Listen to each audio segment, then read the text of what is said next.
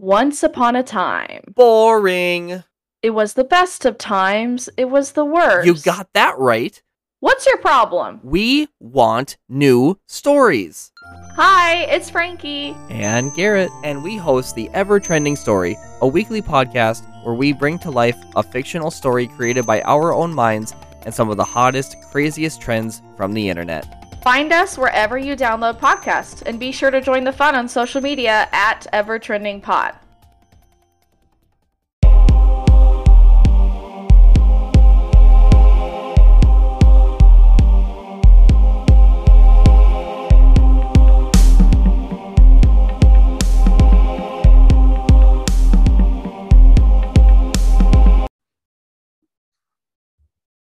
Hello and welcome to the 100th episode of My Drunk Movie Theater. I'm Kyle Sutton, I'm Trisha Campbell.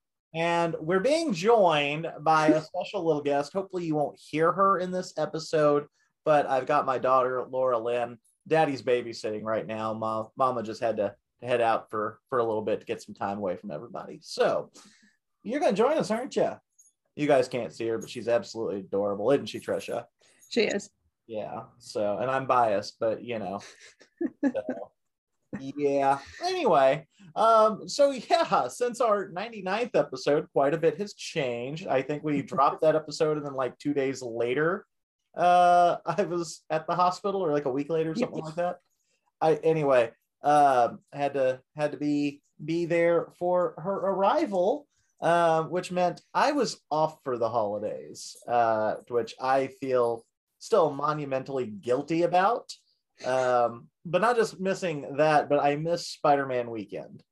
Um, so, Trisha, I'll ask you since I just started back to work very recently.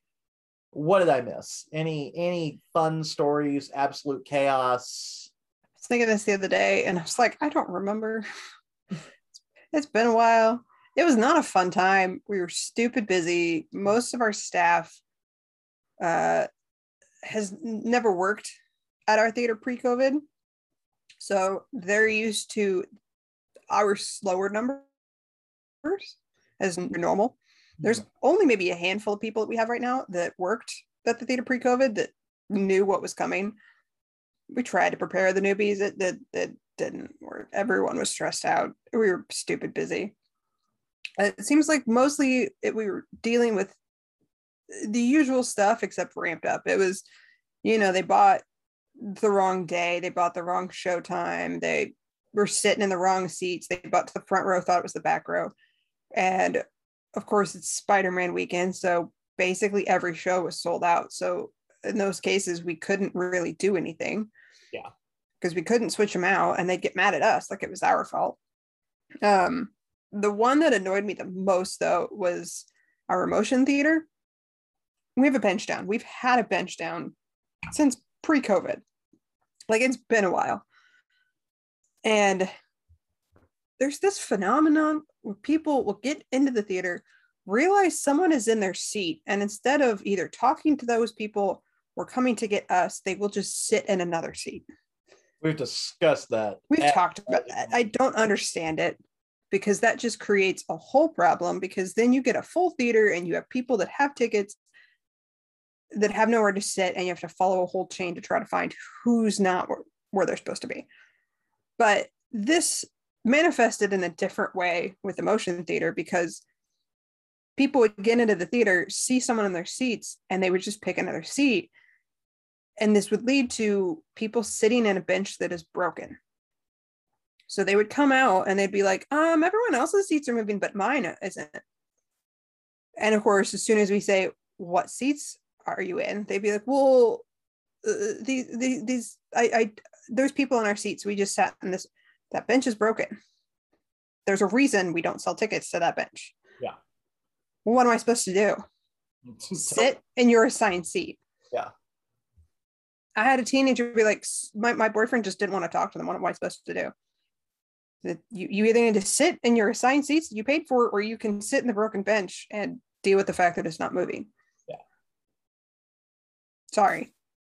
Because at this point, it's halfway through the movie, and I'm not going to start going person to person trying to figure out who's where you can either deal with it yourself or you can just accept the fact that you fucked up and take the L. Yeah. Because we are way too far into the movie for me to be disrupting it, dealing with your lazy ass. Yeah. Well, Sorry. And this this is why we harp on it is so important for you to sit in your assigned seat when you buy your tickets. Like there when we look at the seat map on our end and not not just the, the MX4D but in in just a normal auditorium our end actually shows up the broken seats when we have them marked as being red. So Yeah. you can't pick them, you can't purchase them, all that. Yeah. But sadly, this is where we have a fault in our system is when you're on the customer side of things and you're looking at it, it just shows up as being a taken seat. It doesn't show up as mm. it's broken. And so we have to actually explain to people, yes, there are seats here. The I, I can put you here. You just you'll have a broken seat on either side of you. That way, you at least don't have people Yeah. sitting next to you. Uh, but just be forewarned that the seats around you aren't working. So therefore, don't sit in those seats. Make sure you go to your assigned seat. Um, Which in a normal theater, some people are like, so it just won't recline, whatever. yeah, and they just kind of And sometimes that's the end of it. But in, in a motion theater, that means the bench is not working. It's not going to move. The Right. effects aren't the effects that are specific to the seat, such as scents, the water, the air, the pokers, whatever, are not going to, it's not going to happen. You're not going to get the vast majority of the effects. yeah, yeah, just just sit in your damn assigned seat. Like that, that's why you're picking your seat. You you picked your seat. You get to go sit in your seat. If somebody's in your seat, either say something, and if they want to argue with you, come get us. Yeah. Like, we can't do anything about it if you don't come tell us. We've said that ad nauseum on this show too. It's it's incredibly frustrating uh, to have to deal with that. So yeah, um, and cap it all off that you guys were busy with Spider-Man, which I know was just busier than dog shit. Like just Yeah. Make make our lives easier and your life easier, and go sit where you fucking bought your seats for. Yep. Period. Yep. Yeah. The only other thing that happened that stands out to me was uh, it was towards the end of of the holiday break. I don't remember specifically what day it was, but I, I, it was after Christmas. Um, I was supposed to have a day off. One of our managers got sick. I got called in. I was not happy because I just got done with a string of days of work days, and I it was a stressful time that time of year is difficult for me anyway, like it is a lot of people, because it, no, I do know what day it was. It was the anniversary of my mom's death. I got called in. And so I was already not exactly in a good place. But I had been told basically you can cover the kitchen to help out because our kitchen person was off at eight. And, and, and we need basically needed someone to cover towards the end. So I was like, fine, I'm wearing a polo and I'm hiding out in the kitchen. So, which is what I did. And I was taking food out to somebody, and a lady flags me down. And she starts telling me that there's someone in her seats that also has tickets to her seats, which I'm sitting here going, no, they don't. S- someone has the wrong day, the wrong time, something. Yeah. You, I, in my entire experience, I can think of twice that someone legitimately ended up with two sets of the same, the, the same seat, and this for the same day, the same showtime. Mm-hmm. It's rare. So I was like, okay, I had food cooking, and I had the other kitchen person back there that was needed to know who where it was. So I was like, okay, let me go finish up what I'm doing, and I'll come back out. She's like, okay. So I go, I take my gloves off, I wash my hands, I let the other person know what's going on. As I go to walk back out, there's another lady that has joined her. And they're like, hey, we figured it out. Uh, sh- this person has uh, the wrong show time. They bought to the show before. I was like, oh, okay. And so then the lady's like, do you have four seats together that aren't in the front? And I'm already going, probably not. But I'm sitting here looking, I, I look around. Every computer that is working in the stand is in use with at least three people in line, three to four people in line.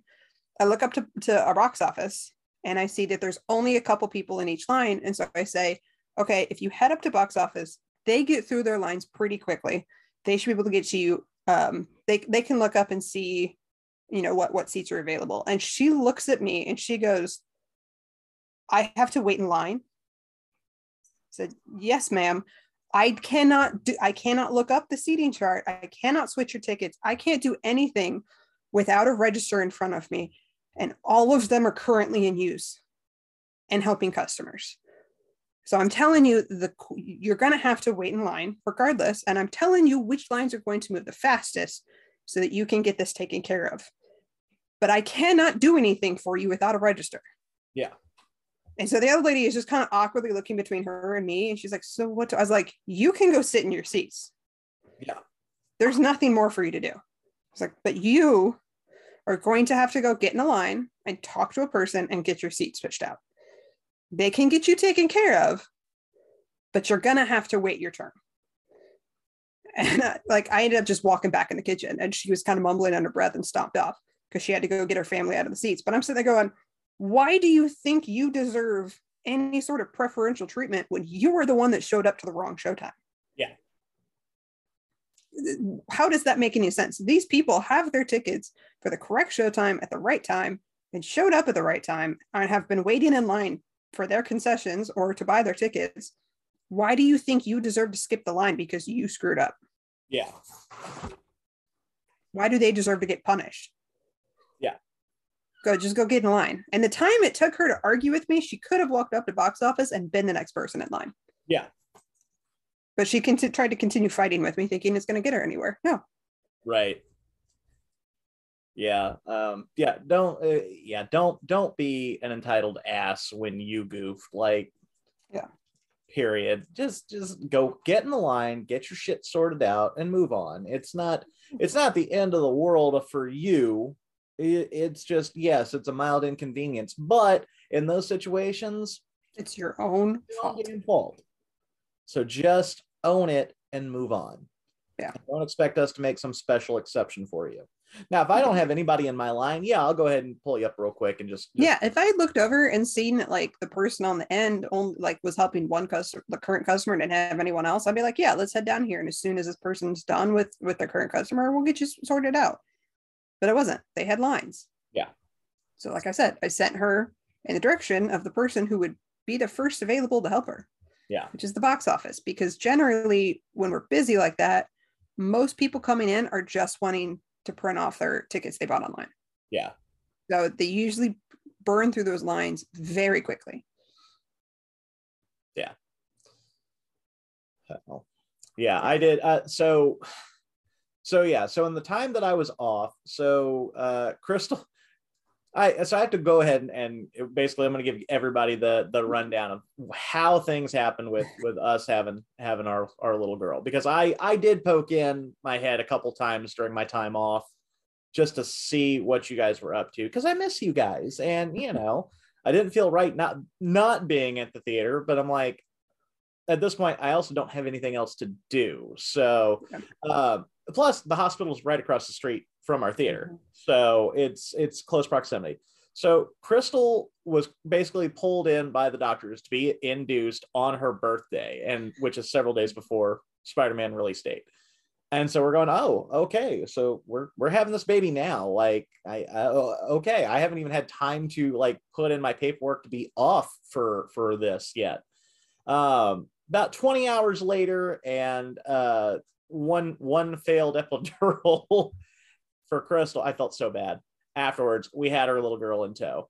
Um, and so I'd spent the night, the initial night with Crystal at the hospital.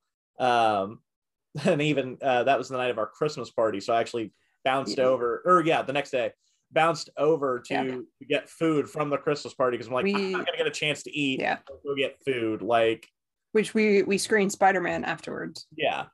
So uh, we were sitting there going like right up until the time we sat down to watch the movie, texting back and forth, like getting updates. Yeah. Um, so yeah, I like came over, grabbed like a couple sandwiches and a couple cookies and like woofed them down and then had you know got right back to the to the hospital just in time for them to make the call and say, yeah, we're we're gonna do a C-section to go ahead and get her out. Um, anyway, so a couple traumatic hours later, uh, we had our little girl. Um, I Uh, left, but I'm a C-section baby, so I get it. yeah, yeah. I've heard, exactly. I've heard, I've heard Oh, the no. story. no, it is. Uh, I, I wasn't. I wasn't. That my my my my my birth was a little more traumatic, but that's Yeah. okay. Um, hers was scary in the sense that uh, when when they got her out, she was awake. She she just wasn't. She wasn't crying, and so they wanted No. her lungs were working. And so uh, when the nurses hit the button to call a code blue to get everybody in there, it uh, it's scary. Uh, Mm-hmm. luckily, I was up and I could see her, and so I knew what was going on. Poor Crystal uh, is laying on the operating table and can't see anything and can't do anything and is in tears. So she's counting on me and the nurses to tell her what's going on and and keep her calm. Uh, You know, and it's uh, it's uh, it's a terrifying thing for her. It was freaky deaky for me because my wife uh, the entire time is being cut open uh, to deliver this child, and of course is numb from like the the chest down, and it's just talking to me like everything's normal, and I'm going, oh, this is weird. This is weird. Like when you watch those horror movies, where, like they're talking to just a severed head, and it's talking right back. That's almost how I felt. Uh, uh, yeah, just unsettling. Like I, I anyway. Um, but they got her out. She wound up having to spend a few days in the NICU. Uh, and so in that time, it was for me, it was either go ahead and continue staying at the hospital and not get any sleep because let's be honest, the guest bedroom or a guest bed for for somebody who's not actually staying in the hospital, that bed is not comfortable and not conducive to sleep. So I opted to go home for the next couple days to check on the dogs and whatnot. Yeah. So anyway, in my spare time, I'd come and check on you guys just to hang out until I had something to do or had something I needed to be over there for. Uh, and so yeah, something besides an empty house or inside of a hospital. exactly. Um, and so yeah, so I came over to visit you guys. Uh, I want to say that was Spider-Man opening night, so that was that Thursday night. Uh, came and sat down at the bar and, and had a drink or two and just kind of watched the chaos ensue, and then came back on either Friday or Saturday night. And Trisha, it was good. to- I was sad that I couldn't work, but it was good to see the theater looking like it did pre-COVID, where it was just lines of people trying to get concessions, trying to get to the movies. Um, you know, and while you guys came to talk to me, you didn't have a whole lot of time to do so. And that, that was okay. I totally understood. But it was so nice to actually see that um, and see Spider-Man be the one movie to actually cross well over a hundred million dollars in its opening weekend. Yeah. Uh, yeah, and, and later on in the show, we're going to talk about talk about that movie too, as well as a few other things that we've seen. Just do quick little mini reviews. Um, but yeah, just to see that was was great, and I'm like, we're going to be okay. Like we just have to Yeah. get Omicron at this point. So, um, yeah, As, long as we have content people want to see, they'll come. yeah, yeah, and I think That's think what it comes down to. important thing. So we do have some some bigger name stuff. They did they did go ahead and move Morbius back to April, and I'm just sitting there going, man, Sony, you really don't have any confidence in that. like, Right. yeah, um, but yeah. So eh, anyway, we we managed to get her home from the NICU just before Christmas, which was fantastic. Uh, and now we're just adjusting to life with her. Um, but I've since come back to work. I have not been very fortunate. I haven't had to deal with too many dumbasses. Um, but there have been the people that want to linger after Spider-Man to talk about it late at night. And I'm sitting there in the lobby, like I there was one I want to go home. Go away. Yeah. there was one night that I went, got my jacket, my gloves on, like locked everything up, turned the lights off. Like I didn't care. Like get people out the door faster. They're standing in the lobby. There's like a group of five people that are standing in the lobby and talking and talking. And then a couple of them went to the bathroom, and a couple more went to the bathroom as the other ones came back. And then I'm standing there and I'm just waiting.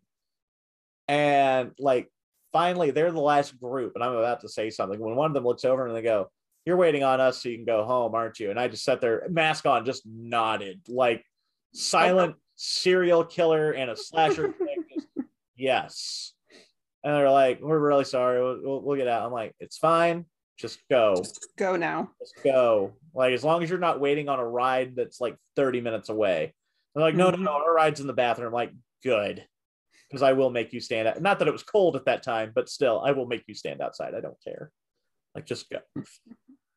Yeah. So, um, but yeah. So other than that, I since I've been back, I knock knock on wood, I've not encountered any uh any of my usual shit customers, which is nice. Uh, but yesterday I did work.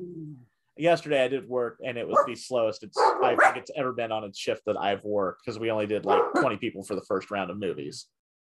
I just looked at my phone, my little list, and I remembered one other story. Okay, go for it. Had a guy had a guy come out after his movie was done and start to complain that his seat was broken. They're on a huge fit. Um, he through this fit, I, I was not directly involved with the conversation. I happened to be in the stand, and Megan was the one that got flagged down. And uh, because Megan happened to be standing on the outside of the stand at, at that end by his theater, talking to our off-duty officer. Mm-hmm. And so off-duty officer got to stand there and hear this too. And so this guy comes up and just starts getting mad at her because his seat was broken and how dare we sell him a broken seat and blah blah blah. And Megan tried to explain to him like, did you come out and say anything to us at the beginning of the movie? He's like, no, but why? How? Why would you sell me a broken seat? I'm like, well, we don't we don't know they're broken unless someone comes and tells us that they're broken.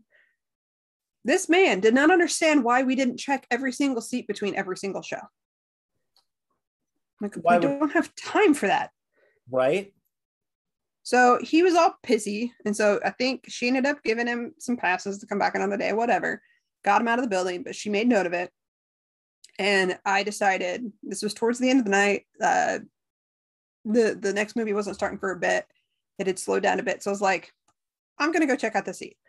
Because honestly, probably 75% of the time when someone comes out and says their seat is broken, I can go in and realize it's just loose wiring. Yeah. Like all the mechanism under the seat that makes it go out in and out. Sometimes it catches a cord and it tugs it just enough that the plug comes out just enough that it doesn't get power. So usually it's something I can easily fix, which is why if someone comes out and tells me their seat is broken and the movie hasn't started, I'll be like, let me go check it out. Yeah. Because most of the time I can fix it.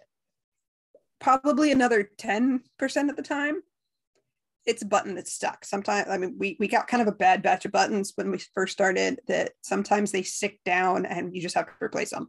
We're slowly working our way through those so that doesn't happen as often as it used to. Mm-hmm. But in that case, we just have to get someone in there to fix it.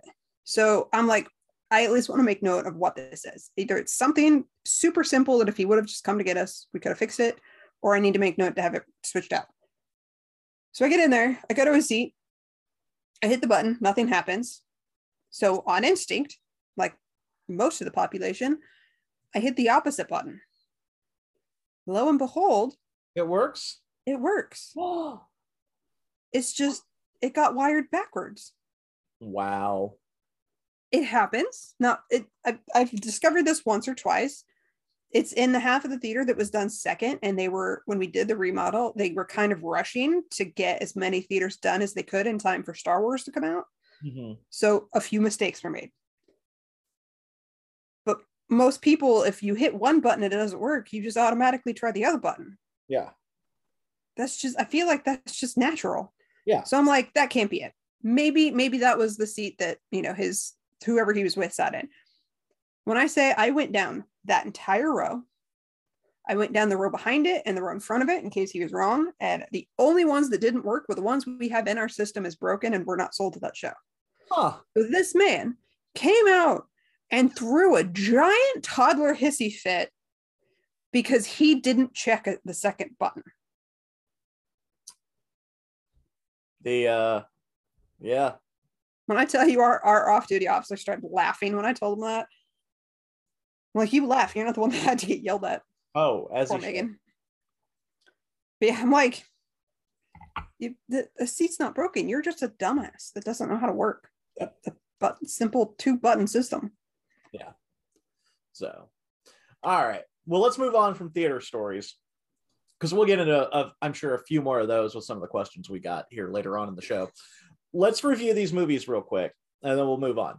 Um, so, uh, even with the time off and and all that, I've still managed to squeeze in at least four big titles that we've gotten to see. Um, since their release. So let's go ahead and just go in order of release. Um, so Spider-Man: No Way Home. Uh, you guys screened it before I did. I came over the next night and watched it by myself. Um, And I'm very disappointed in our staff because they they mm, they obviously don't understand how screenings work. There was no reaction to Yeah. anything. Like Megan and I were up in the corner of the theater, like having our own little conversation to ourselves, well, as we usually do when we screen. Just right. usually it's the whole group reacting and having conversations, and it's fun. This was not. They were all boring. Yeah. They I- just sat there and watched it, and that was it. I do I do recall the text messages afterwards saying it, it was weird not having you there tracking your jokes and Because we always screen all the Marvel movies together. yeah yeah we do and uh for me it was weird watching it by myself um because yeah I'm used to watching it with you guys or at least one other person um and there are there everybody's seen the movie I'm not going to spoil anything but like there are moments in this movie that are worthy of standing up and cheering or screaming. Yes. Um, Yes. Even if you know, like going in, uh, like the the poorest kept secret in Hollywood surrounding this movie, it doesn't take away from how cool the moment is.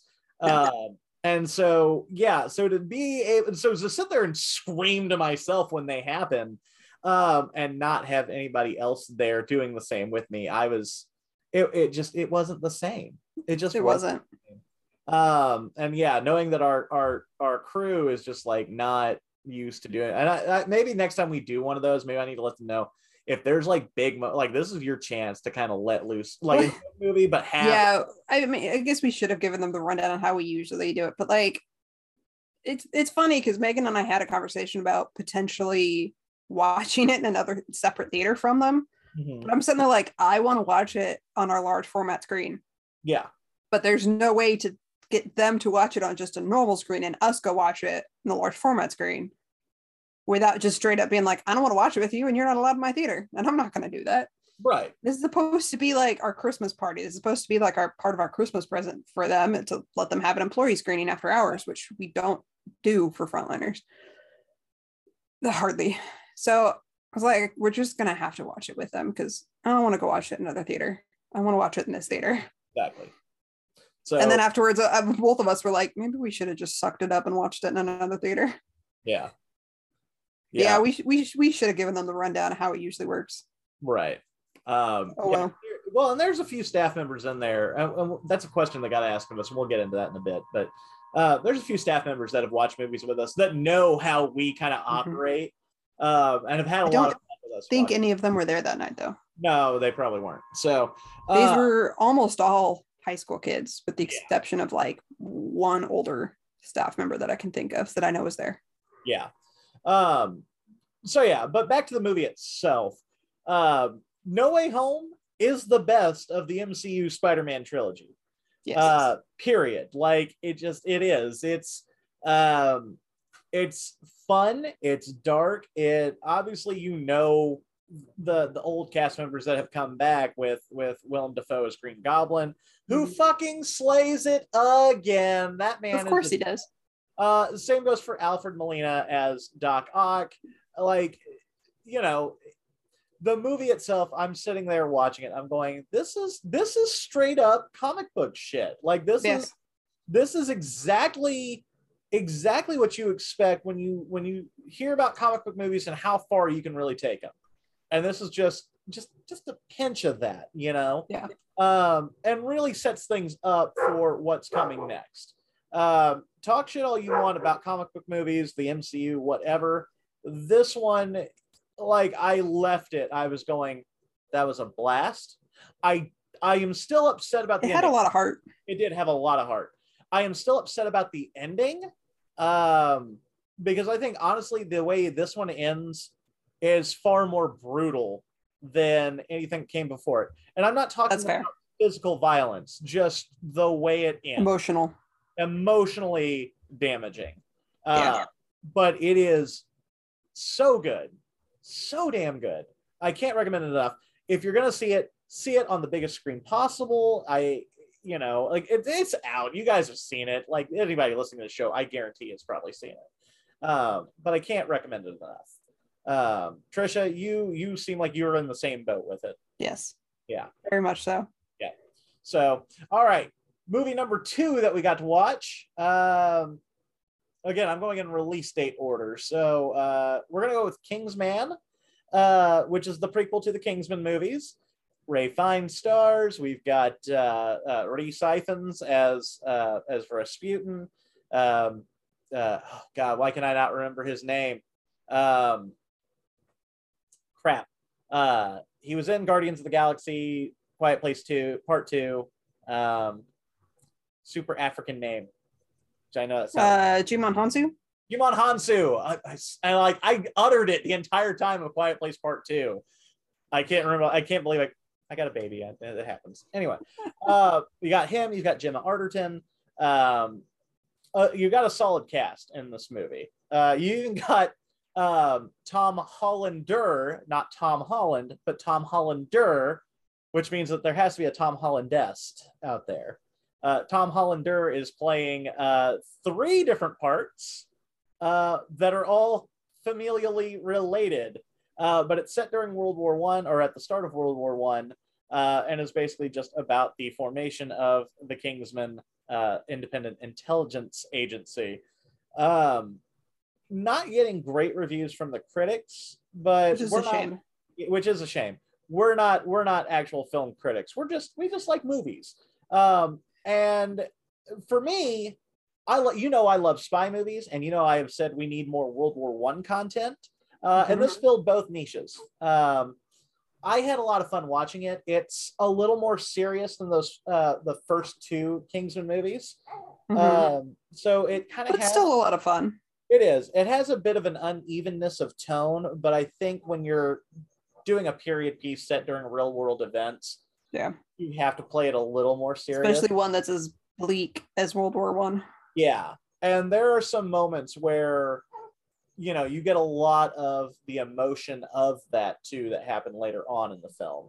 Yeah. Um, but it, it is, I thought it was good. I enjoyed it. Um, and apparently things in this one are setting up for the third Kingsman movie with Eggsy and uh, uh, Galahad. Is that it? Galahad? Harry. Ye- Yes. anyway, Harry. Uh, I had to remember had to remember the character's name. It's been so long. So, um, but yeah, I I enjoyed it. Trisha, what were your thoughts on it? I enjoyed it. Like you said, it, it's a lot more serious than than kind of I think we're used to for the franchise, which is probably why part of the reason why it's getting the reviews it is. But it, like I said, it's it's it's a backstory set in a very bleak time period and a very bleak set of historical event. So it's not going to be quite the the same tone as the other two. But I think it still fit in for the most part, tone wise, with the rest of it. They they tried to kind of make it cohesive as best they could. There there are But definitely, yeah, there were definitely a couple moments in there where I'm where we were watching it and we go, yep, definitely a Kingsman movie. Um Yeah. you have have at least one outlandish action or fight sequence set to a very popular piece of music, and this one does not disappoint. So um, even you had to commentate on it afterwards, going, they use that piece of music everywhere. And yet this time around, it was it was actually pretty good the way that they Yes. did it. So, um, yeah. Um, oh shit, I forgot. Uh, Daniel uh, Daniel Bruhl is in it as well. He's not in it as much as I hoped he would be. yeah, he's Um, barely in it. So uh, I'm hoping that if they do a follow up to this one, he will have a bigger role. Um, but you know, it, it was cool seeing Baron Zemo uh, show up face off at you know in some way against uh, M from from 007. So Yeah. uh, that was the other thing I was having fun with. Was like, how many of these people have appeared in another Bond movie or Mission Impossible or the MCU? And it's like, oh, half the damn cast has appeared in something. So, um, you know, that was kind of fun to play along with. So, all right, so we did that one. Uh, the third one we actually watched at home, uh, just because I didn't have time to watch it in theaters. Honestly, I'm kind of glad I didn't. At the same time, would have been kind of cool. The Matrix Resurrections. So this is the fourth Matrix movie, and this is the one that I said after or beforehand that look, I get it. It's cool. We're getting another Matrix movie. Push me, baby. Oh, I know. Yeah, that's how I feel about too. Um, it's okay. Do we have to talk about this movie? Yeah, we do. Uh, well, try and keep it short just for you. How about that? yeah, she's she's been napping, so now she's starting to stir. So, so this is the fourth movie in the series. Looks like Trisha, it's probably going to be the last, and for good reason. I don't think it's a knock on the quality of the film by any stretch of the imagination. Um, No. but uh, it did not do well at the box office either here or abroad. It, it yeah, it won't even make its money back. Uh, we're not showing it anymore, and we still have like three screens of Spider-Man. Yeah. That tells you anything. So uh, Kingsman even still has has a screen. Kingsman still has a full screen. Yeah. So, uh, so yeah, Matrix Resurrections. We pick up basically 60 years after the events of the third movie, um, where Neo is now back in the Matrix. Uh, this one, this one went a totally different route. Um, it's very meta. They Uh, went very meta. Yeah, like to the point of not feel like it felt like a Matrix movie and then not like a Matrix movie all at the same time. Yeah. To me, that wasn't that wasn't a bad thing. Um, and I'll get to my why. When you watch the movie, a lot of people are going, "Well, this is not the Matrix. This is just blah blah blah blah blah." Keep in mind that the Wachowskis had been hounded by Warner Brothers to do another Matrix movie ever since they finished that last tr- or that first trilogy. Mm-hmm. And so now they finally got one of them to do it, gave them 190 million dollars and basically used that 190 million dollars to tell Warner Brothers to suck a fat one. and that alone makes the movie worth watching. I remember texting you after watching it because we we both watched it separately at home. Yeah. And uh, because again, you had other things going on, you know, new baby. Yep. And I remember texting you and saying that there is, I feel like it's not really a spoiler, but very early on in the movie, there's a conversation that takes place talking about because like there's so Neo's been plugged back into the Matrix and he is now a programmer, just like he, you know, he's resumed his old identity. And he's created the Matrix games, which are like a cultural phenomenon. And he's trying to move on to the next thing, but they're making him make another one. Yeah. And he does not want to. And there's this whole conversation where he's trying to tell the dude, I don't want to make it. I don't, I said I would never go back there. This is done. And dude literally turns to him and goes, We're going to make it with or without you. Yeah. And I remember texting you after that conversation. I said, I feel like that conversation happened in, in real life and it resulted in this movie. Yes. I feel like Warner Brothers finally said, Well, you know what? We own the rights. We want to make it. Either you make it or we'll find someone who will. And Yeah. she finally was like, Fine, I'll do it. Yeah. And this was the result. This Yeah. was a big try me. yeah. Try This- to do this again. This was the very See what happens. fuck around and find out. And it's not that the movie is like intentionally bad because it's not. It's No. not. It has a lot to say about our current state Uh-huh. Wanting to just keep dive into remakes and requels and sequels. Just continue with IPs instead of instead of- finding the next thing. right, um, which I found interesting. So. Mhm. Yeah, and so like I said, instead of just being a straight up continue, which it is still a continuation, we still have the Neo Trinity love story that has to Mhm. be sorted out. Um, I will say this is not just a, a, a commentary on Warner Brothers specifically. This is the whole industry. Yeah, Warner Brothers does this. Disney especially does this. Disney at least tries to do original things at, alongside their IPs, but, but they, they're- do they do bleed their IPs as much as they can. Um, Sony especially does this because Sony doesn't have much going on other than Spider-Man. So they're just bleeding Spider-Man for everything they can get out of it. Like every studio does this. If they have something big in their arsenal, they keep going back to it. Instead of taking a risk on something new exactly. as often as they should.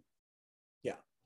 So, um, so yeah, I I would recommend watching it just for that, but you have to keep that part of it in mind. Otherwise, you're probably going to hate it and not get the message of the movie. Um, but I, I thought the visual effects in it were were fine. It's a much brighter Matrix movie than the first. Yeah. movie. Notice that too. Yeah, because I noticed, especially rewatching the trilogy. I, I rewatched the trilogy before watching this one because I enjoy The Matrix, but it's not one that I watch a lot.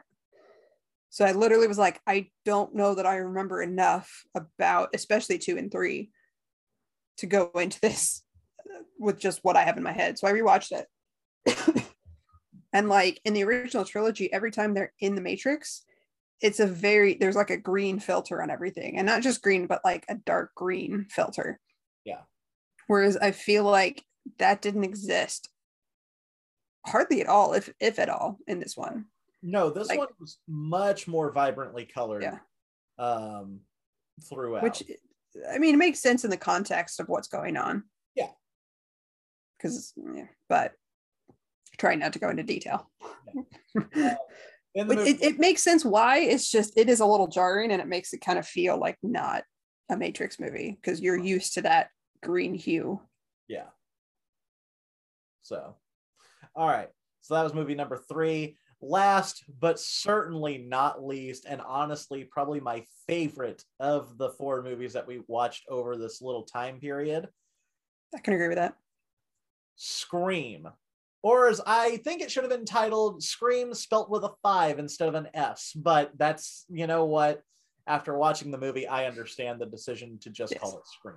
Um, look i i don't question the decision making of anyone involved in scream anymore because it always makes sense yeah. there's always a reasoning behind it that when i've realized when i understand it i go okay i get it Yeah. i accept it this time around so where the matrix resurrections had to had something to say about the overuse of ips and and all that scream actually decides to tackle toxic fandom.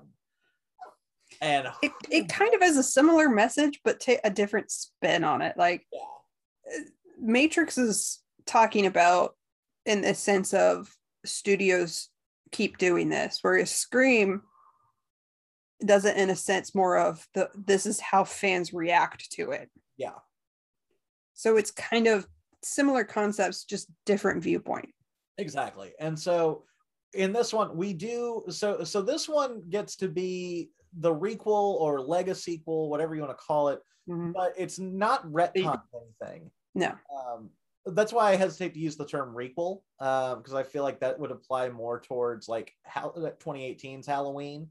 Uh, You know, where yeah it doesn't ignore like two three and four but it focuses more heavily back on the first one right, as far as backstory and reasoning and Mhm. inspiration and Yeah. references and whatnot yeah, and so with the exception of the stab movies are still a big thing right, and yet stab movies are not what they once were or what people think they should be. someone asked me I, don't, I cannot remember who it was someone at work asked me we were talking about the movie and they said do i need to watch i think they hadn't they either hadn't seen two three and four i think they hadn't seen two three and four at all. They'd only seen the first one. Yeah. and they asked me do i need to see two three and four to to get this or can i just watch the first one? And i was like "Mm, Yeah. yes and no. Like one is the most important thing to be aware of but you kind of do need some of the background knowledge that of events in two three and four to get it. Not event so much as just knowledge About the stab series. yeah mostly yeah it's mostly the stab series you need to be aware of the stab series and kind of their pop culture that exists situation that exists around it for this one Yeah. but that's really all you need from the sequels Yes. it's like mm, you at least need to be aware yeah. So so yeah, so this one so this one actually does take take kind of a page out of the uh the Star Wars sequel trilogy playbook where it focuses on new characters that may or may not be connected to characters from the past. Of course, they kind of address it in the trailer, but not enough to actually let slip who's connected to who or what until you get deeper into the film. it's kind of a next generation kind of thing four was like a slightly younger side character kind of angle, whereas this one is straight up the next generation. Yeah. Um, so yeah, so like I said, you still get Dewey, Gale, and of course Sidney fucking Prescott back as as the badass as she is. By the way, un, related but unrelated, I still have a crush on Neve Campbell, and I probably forever always will. So, um, but yeah, so you get the three of them back, but then you are introduced to new characters such as uh, Sam Carpenter, who is our lead, who she is our the, the one that we're following through, her boyfriend Richie. Um, and then, of course, her little sister, who gets attacked at the beginning of the movie, um, Mhm. and and sets things into motion for what's going to happen. Uh, yeah. So, without going any further into the actual plot of the movie, I loved it. I I had a shit-eating grin on my face from one ear to the other. Yep. Like, I had an absolute blast watching it. Is it my favorite of the Scream sequels? Not yet there is certainly room there, and I could definitely make a case for it being tied to. Um, I- uh, I, I keep going back and forth between whether like nothing's gonna top the original. right. But as far as my second favorite, I keep going back and forth between four and this one. I, I need to rewatch this one at least one more time before I make that final call. But like it's it's that good, in my opinion. And I Yeah. feel like there are people, of course, online complaining about it and saying that it's terrible. And I feel like if you complain about this one, you're outing yourself as the type of fan that they're calling out in the movie. Yeah. Just I, saying. yeah, it's like I said, it's certainly. I don't. Uh, I know a lot of people want to shit on three. I like three. It's not my favorite of the bunch. I don't think there's a bad movie in the entire set. No. Like, and I think Scream Four is a really good piece on on remakes and reboots and and all of that. Um, so yeah, so to watch this one tackle toxic fandoms and requels, whatever you want to call them, I'm going, yeah, they definitely had something to say. And I feel like when they do one like every so many years, there's something going on in the film zeitgeist that we can all kind of agree on or bitch about together. And like they really nailed it. Um, and so not focusing solely on just horror films anymore, I think has worked to their favor. Um, I I have to applaud Radio Silence, the directors of the film. Um, those guys understood the assignment and knew what they were coming in for and fucking nailed it. Uh, they had no problem. This one, the kills are brutal, um, and you feel them. And there is that. There's actually a bit of emotion to it. Like you actually do Mhm. get a bit upset by some of these characters getting off. It's great. I I just yeah like like for me it's probably tied with four for my third spot but quickly moving up to being tied with two for the second spot um but that's how much i really like two three two four and well now five so uh three is the weakest i'll admit three is the weakest but i still enjoy it too Yeah, I Same.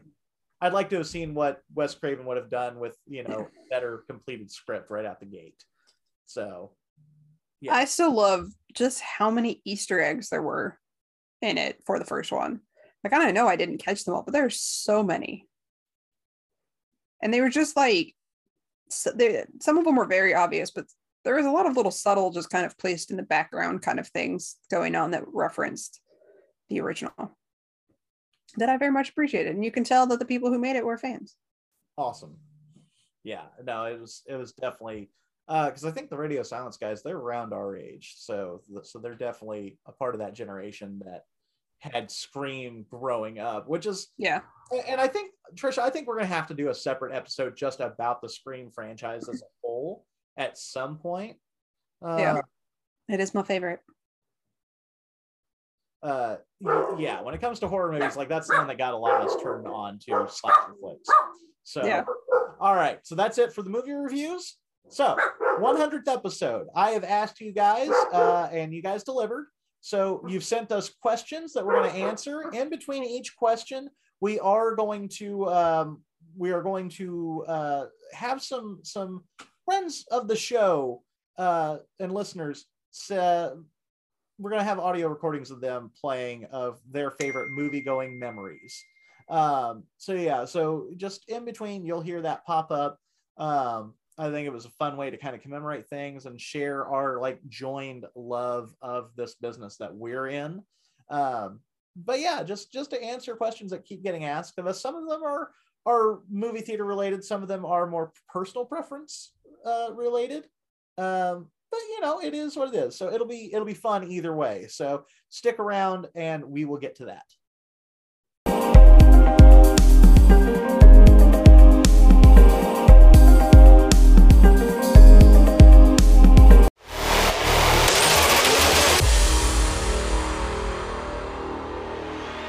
Once every harvest moon, a talk show comes along that is so groundbreaking, raising the bar to such heights that other podcasts step back and say, wow, that show's got it figured out.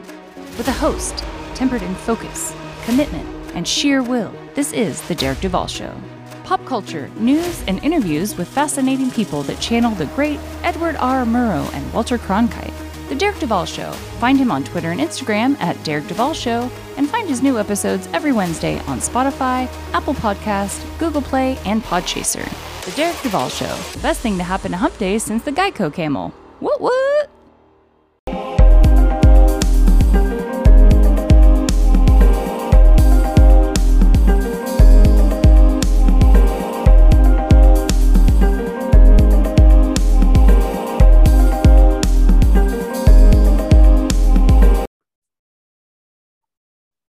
All right, welcome back. So, um, our first question is actually going to uh, to come with uh, a story time because it actually happened fairly recently.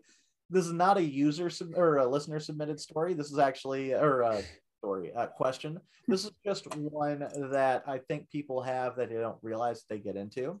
So, Trisha, I'm going to ask you. What's the difference between an open caption movie and a closed caption movie when I go to the theater? So traditionally, the movies you've you've been going to, they probably used to, are a closed caption system, meaning you go, you watch the movie, you don't see subtitles or anything. To you, it's normal.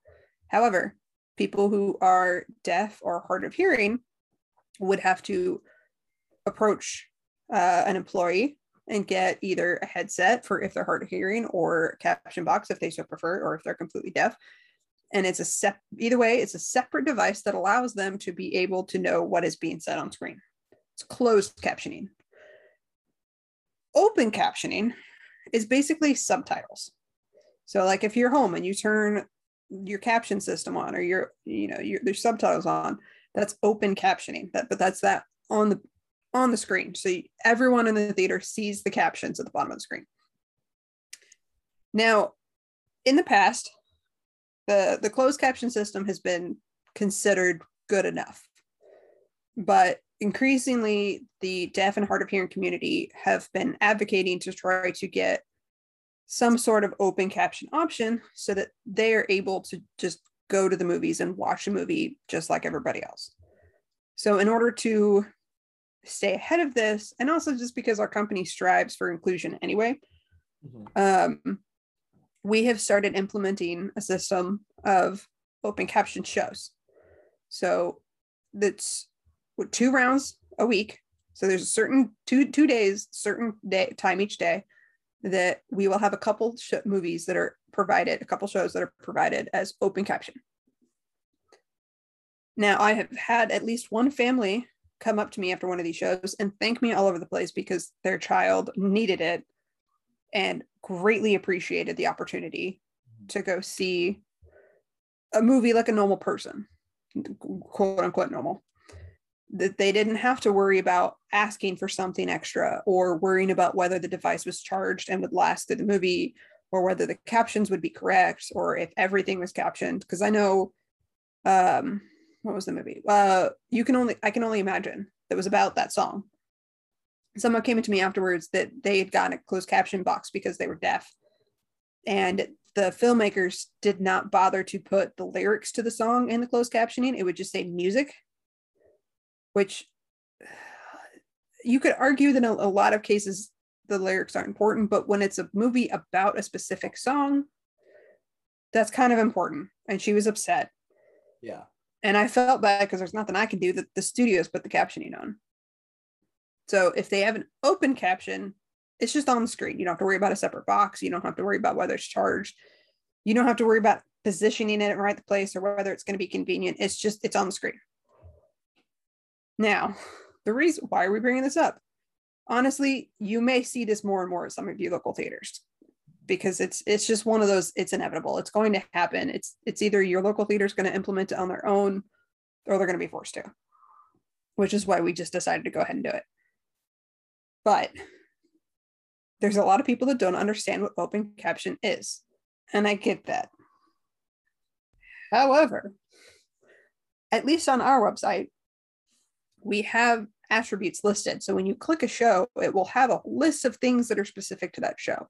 It'll tell you if it has recliners. It will tell you what kind of sound system it has. It will tell you that, that it does reserve seating, you know, and it will say open caption. People don't pay attention to that. So we basically have to, we've begun whenever we have these open caption shows, telling every single person that comes in, if they've bought a ticket online to that show or if they're wanting to buy a ticket to that show, explaining that it's open caption, explaining what open caption is, and making sure that they're okay with that before they buy the ticket. Some people are just like, yeah, whatever. Some people are like, oh, no, I don't want that. Is there another show I can go to? And they switch shows. Cool. Problem comes when uh, people don't seem to understand or listen. Yeah. I know Megan has told me that she's had people that They've come up, she's explained to them the open caption. She's explained that it means that there's going to be subtitles on the screen. They say they don't care. And then suddenly the movie starts and they're marching out complaining about subtitles, claiming that they weren't told. Yes, you are. If you don't like it, that's your own fault. You were warned. Now, some of you might have seen a tweet from me of a quote from Megan that I had to share. Complete so that story. context. Yeah, I just shared the quote because I just thought the quote was funny on its own. And I, I was cracking up. So I was like, I have to share that. So what happened was I was I was in the office doing our show schedule. I was not a part of this at all. But she came in hot. She was ranting. Apparently, some dude had bought to the Spider-Man open caption. Now he came out and he approached her and the exact words out of his mouth were, I bought to the Spider Man open caption show. He said it, unprompted. She said, okay. Said, there are subtitles on the screen. She said, yes, that it's it's an open caption show. And he goes, I don't want them. I said, okay, that's that you bought to an open caption show. That's what open caption is, it's subtitles said, so what? Do we just have to deal with it the whole show? Yes. You bought to an open caption show. said, well, what if there's no one in there that needs it? Doesn't matter. It was advertised as an open caption show. It's an open caption show. Now I'm sitting there, she's ranting, and I'm like, the same night I'd been called out, uh, frontliner Kim got me because someone needed a refund and she had had to step away. And the dude was super nice. And he goes, I have two sets of tickets because I bought to the open caption show. And then afterwards, just figured I should look and see what that meant and looked it up and realized what it was. And I don't want that. So I went ahead and bought to the next show that's just normal that doesn't have the captions. He goes, So can you refund my tickets for the open caption? I said, Sure, no problem. It was that easy. This dude apparently just kept fighting her. Basically wanted her to turn off the captions, which A, we advertise it as an open caption show. We can't do that. Other people have bought to that knowing it's open caption. We can't change it. And B, this isn't a DVD. We can't just hit a setting button and turn off the open caption. The captions are embedded into the file. So in order to switch it from an open caption to a, an, an closed caption, we would have to stop the movie completely and start a different file. We're not we're not doing that when the movie's already started. but also she was sitting here ranting about it and telling about it. And so I was like, so did he switch shows? Did you offer to switch him shows? She goes, no, I don't negotiate with dumb fucks. And that's where I lost it. She continued talking, but I was laughing and I was just, eventually she stopped. I was like, I gotta tweet that. I gotta tweet that. I, I don't negotiate with dumb fucks. That is. Apparently he went back into his movie, didn't switch. We never heard from him again. She the whole time was just like, no, we can't change it. like i mean you probably should have offered to switch him to this to you know the next one that's not but like at the same time he had access to the show schedule. Yeah. he could have very easily seen himself that there was another option he could have switched. I I like the take no prisoners approach of uh, I don't negotiate with dumb fucks. Like I, I I'd like he to even said if if if he had just walked up and been like hey there's captions. Is that supposed to be there? She probably would have been nicer to him and probably would have offered to switch. But he walked up saying that he bought to the open caption show. So you he knew he bought to open caption yeah. if you don't know what that means, that's on you at that point. If you realize that you bought to something that said something you didn't understand, that's on you to figure out what that means. The other guy got it, he bought it, and then went, hmm, maybe I should see what open caption means. Oh, that means there's subtitles. I don't want that. I'm going to go to this other one instead. Yeah. So I, I don't blame her. Right. It just it just made me laugh. Oh god, no. That's that's honestly, I would get that tattooed on my on my chest. at this point. Like, that I don't negotiate with dumb fucks. That's just too good. So, so we go from explaining open caption versus closed caption to a question from our friends at Shoot the Flick. Uh, and that question is uh, the the question that they posted was best double feature.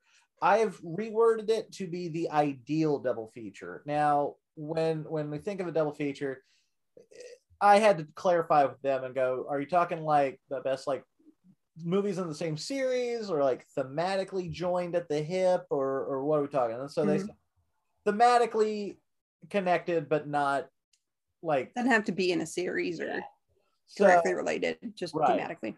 so Trisha, I'll I'll let you go first uh, if you want to. What is your ideal double feature? I kind of cycled through a couple thoughts on this, but I think I settled on High Fidelity Okay. and Empire Records. Oh, okay. So going to music route. 90s uh follows theater or theater uh record store employees breaks the fourth wall Mhm.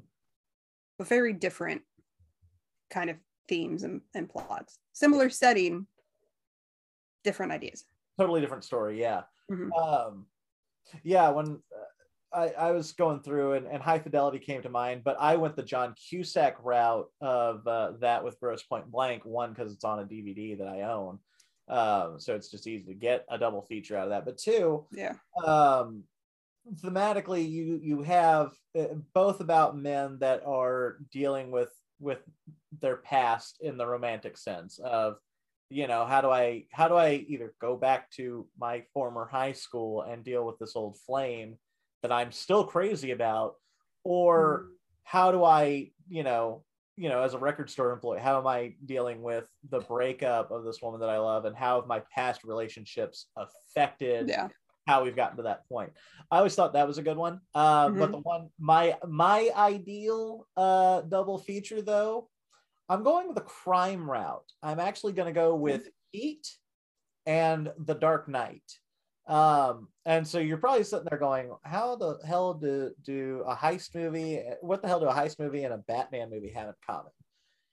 It's all about gray areas. So Heat is is De Niro and Pacino kind of matching wits with each other um, as as cops and robbers. Uh, basically, De Niro's trying to to come up with the perfect last heist. Pacino's the cop after him. Um, and so it's all set in L.A. and it's it's got a blue hue to it too, just like Dark Knight does. Um, but it's it's all about this gray area within within the crime world and and law enforcement, and how that has an effect on your personal life. Sorry, my little girl's getting all upset here. Um, it's okay, but it's all about those gray areas and how how these choices are affecting their personal lives huh sounds kind of familiar when you look at the dark knight and you think about you know the lawless vigilante going against the psychopathic clown who is mm-hmm. running town and you know causing a scene and how that's affecting bruce wayne's relationships with rachel dawes with the da with himself and alfred trying to get out of being doing this vigilante work all across gotham and so yeah so just those those thematic choices not to mention there's also the connection of of how how much influence Heat actually has on The Dark Knight as a film as well. That whole opening sequence with the I know, baby. I apologize. I was not intending for a crying baby on the show. Uh, but all about those uh, that that first sequence with the Joker robbing the bank with with everybody in masks, and nobody knows who's who. Totally inspired by the action sequences and the high sequences from Heat. And so yeah, so plus both movie well Dark Knight, you know, you had to see it in IMAX to really appreciate the full scope of the film. Heat is another one where if I could see it on the big screen back to back with that one, I would go, yeah, that was the way this movie was intended to be seen. It's kind of funny because one of my first thoughts was uh pairing Halloween and Scream Oh, that would have been a good one too. because Scream references Halloween so much. Yeah. I think any yeah, I think Halloween being the key one there because that's that's the one that really Yeah. up the slasher genre in the 70s. And then Scream revitalizing it in so- 96. Mhm. So, um hold on just a second.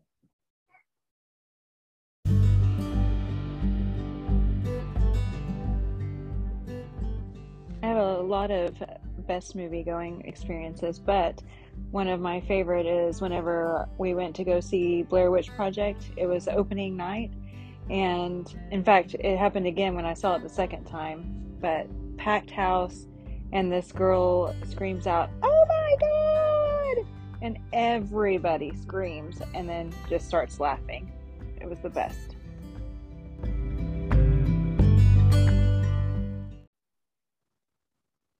All right. So our next question actually comes from the Scuttlebutt podcast. Uh, this is a question that we get asked a lot, I feel like, just because we do work in this industry and things are constantly changing. Um, and especially after this past year with COVID and things going to the streaming services. Question is Are streaming services about to take over the industry? And what is that going to look like if yes? Well, the answer is no. I think it's a little more complicated than just straightforward no. I know. Um, I think. no, go ahead. I was gonna say I do think the last two years has shown that it's not going to be how do I word this? There's been people pre-pandemic that kept saying that uh, theaters are going away. It's going to be all streaming from here on out. Like no one's going to go to the movie theaters anymore. It's just everything's going to be released on streaming, and that's going to be the way it is. Movie theaters are going to disappear. Yeah. that's not the case. And if anything, the last two years has proven that because a studios don't make as much money when they release even day and date let alone direct to streaming Yeah. and b releasing direct to streaming even if you charge a fee to stream it invites pirating Yeah. like in in an actual theater setting it's very difficult to pirate because a you have to sneak it in so it's not like you can have this fancy setup that's going to give you high quality and b chances are people around you are going to turn you in or you're going to get caught so Yeah. it's very difficult anymore Uh, to get it, something that's worth people's time to watch online right.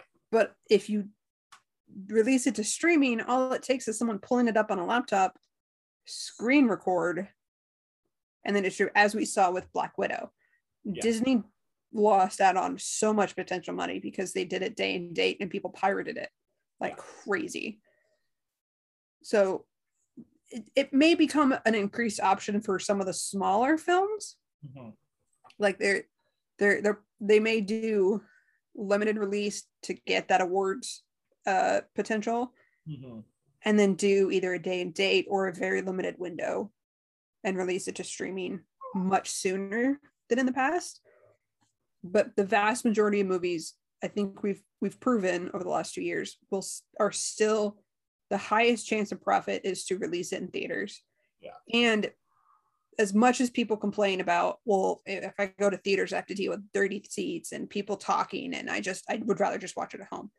I think we found that those people are more in the minority than previously thought most people would still prefer to go to a theater and watch it in a theater because a lot of those day and dates we didn't see as much of a, a dip in attendance as we expected Mhm.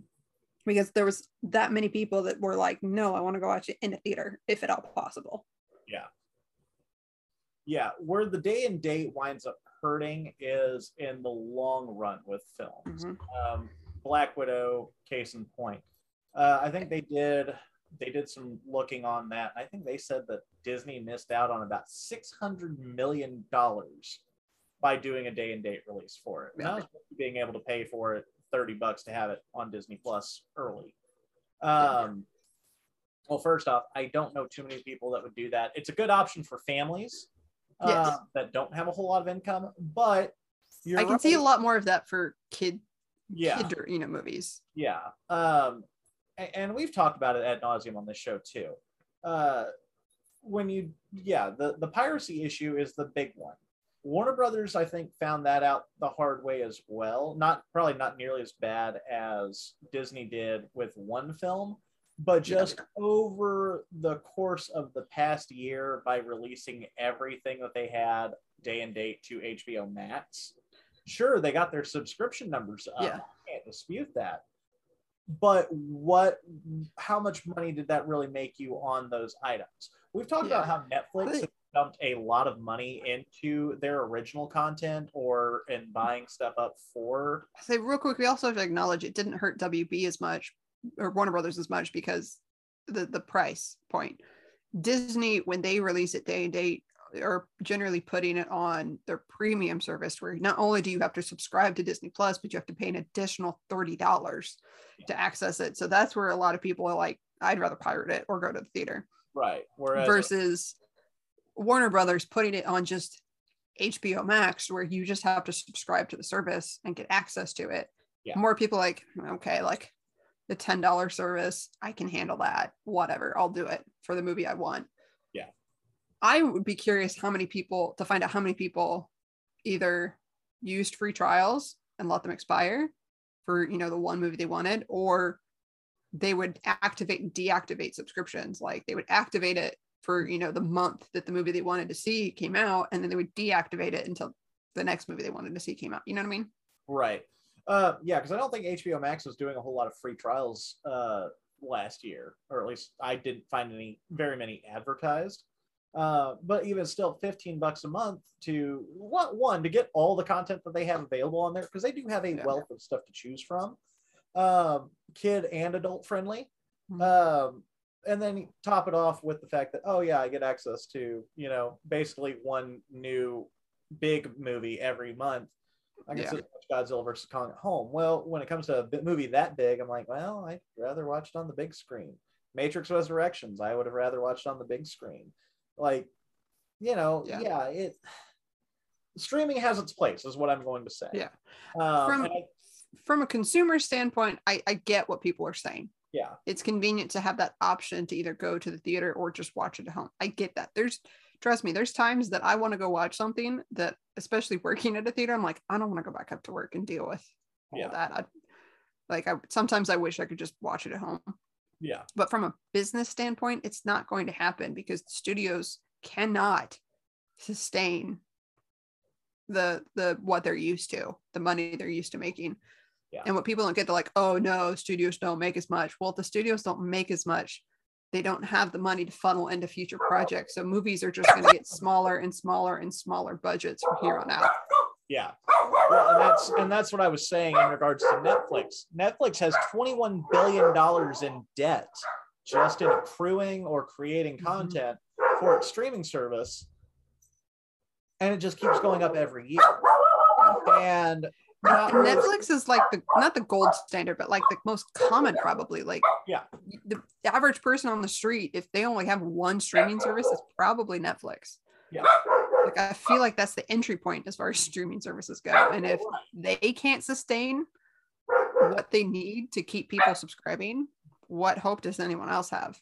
yeah Yeah. and so and and if you look at the movies that they're putting on netflix they're they're fine some of them are really good but i They're B, they're B movies. a lot of them are b movies uh the the ones that are actually really good are the smaller budget dramas Mhm. uh the the oh what was it ma rainey's black bottom i think it was that chadwick boseman was in last year um things like that roma those smaller budget dramas are are and of course now you get the awards cloud out of it but those don't cost a whole lot to make. The Boys in the Band, Mhm. that was another one that we watched.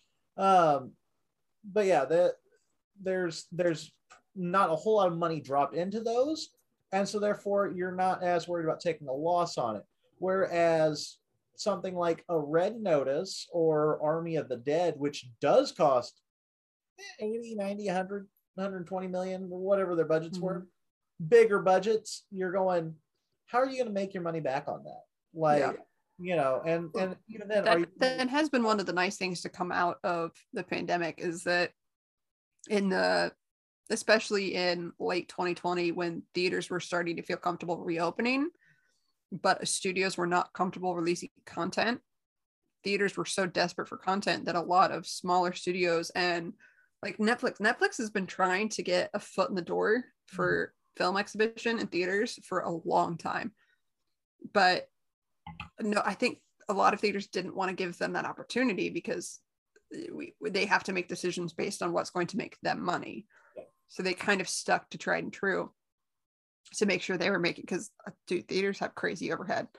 But when you're desperate for content, because you know without content people aren't coming out because like retro titles are not going to get people out in a pandemic very much. Yeah.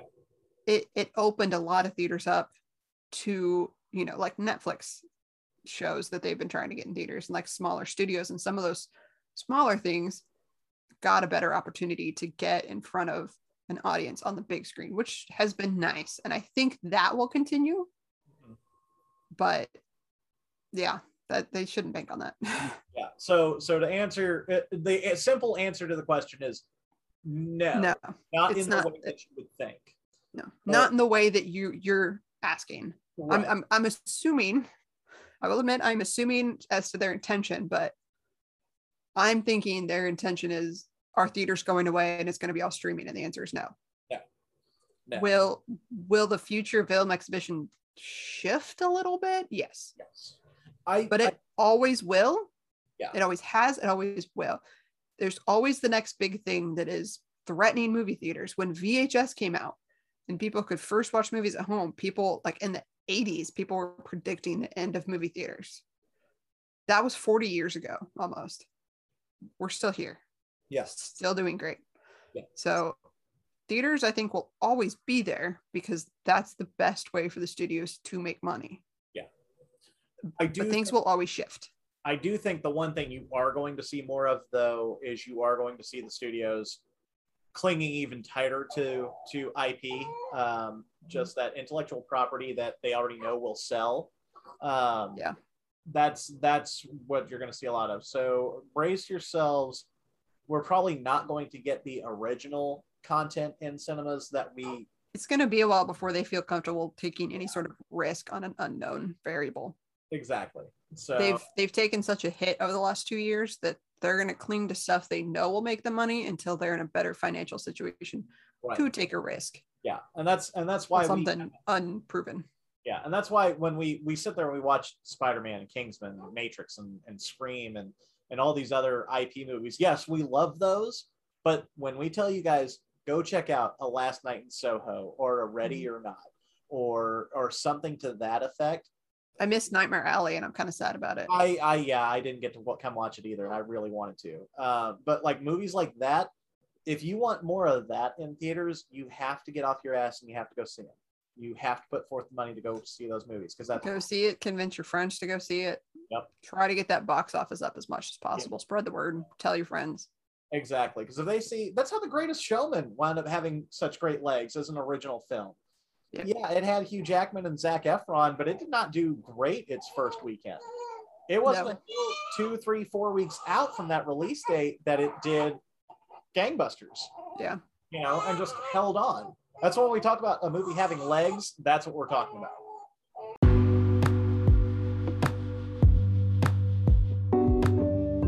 I think my favorite movie going experience was probably going to go see episode one. The hype was so huge. It was back before there was online ticket sales, really. So you had to go to the box office to get your tickets. We didn't have reserved seating here, so you had to go sit outside. So you hoped you got a good seat. Uh, you know, the midnight showing, everybody's cosplaying. Everybody's there early. Everybody's having a good time. Just completely excited that this new Star Wars movie is coming out. I think that's my favorite movie memory. Next question for us.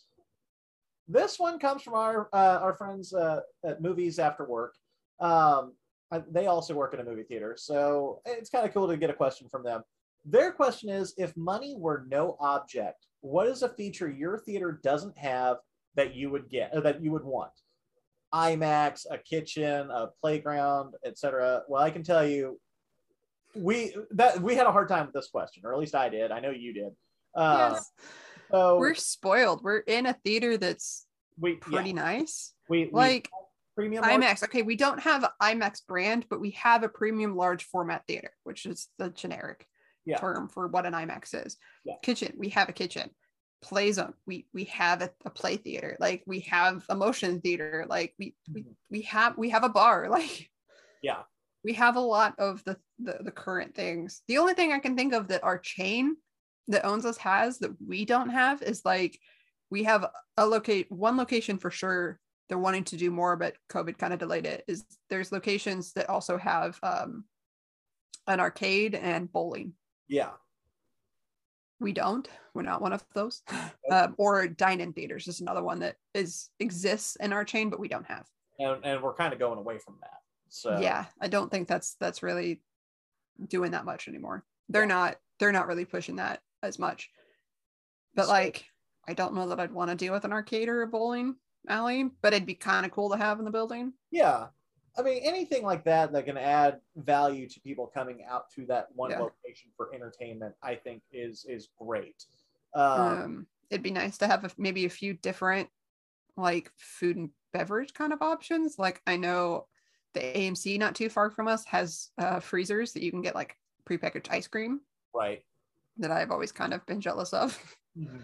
uh we stop and get starbucks on the way to work a lot so having a coffee shop within they could make kind of fancy coffee drinks we also have one next door that we need to utilize more often Yes. like having a coffee shop in in-house would be kind of cool Right.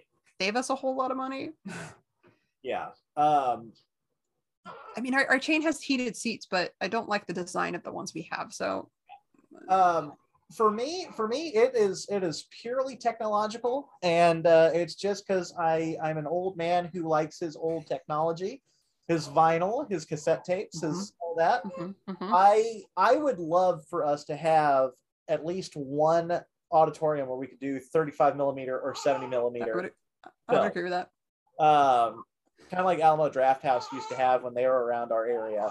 Yeah. Um, oh baby, I know. Um, yeah because some of those older movies haven't been converted to, to digital right. i'm pretty sure and also just the nostalgia of being able to say you know we're going to play this movie not just play the movie but it's going to be 35 millimeter Yeah. Well, and and that's the thing. The other thing too is that would give us opportunities to do things like um, when Quentin Tarantino put out The Hateful Eight years ago, not years ago, uh, a few years ago. When he put that out, he did a a road show format for it. So that movie, um, when you saw it in a normal theater, it was almost three hours. It was what it was. When you do the road show format that he was doing, one, it was playing on 70 millimeter, which is like the the granddaddy of of all projectors. Because even at 70 millimeter, that's that's what the old IMAXs used to use, and that even on film is still a pretty pristine picture.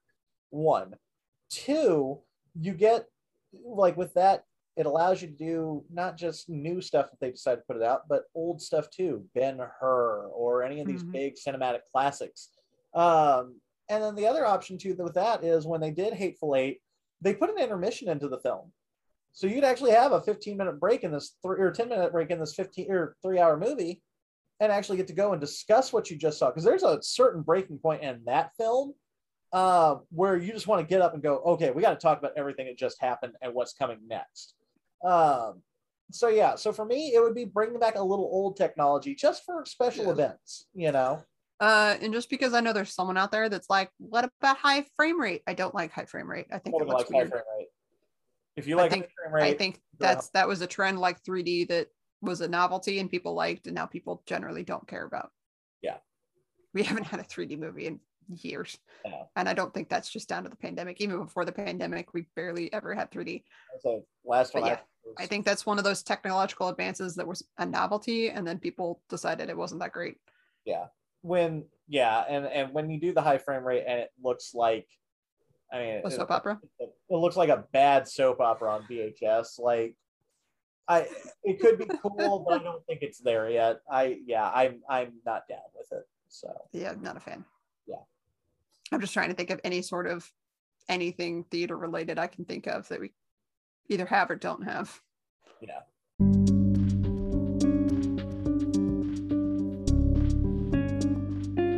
For me, the most interesting movie experience I can recall in my adult years. Uh, we and my wife have been married for uh, four or five years, and for Valentine's Day, she said, "Let's go see Gone Girl," and I knew nothing about the movie. And about an hour in, I incredibly regretted uh, my decision in allowing this movie going experience to even happen. But uh, you know, hey, it was a good movie, and uh, that's why I check in everywhere I go, so people know exactly where I am.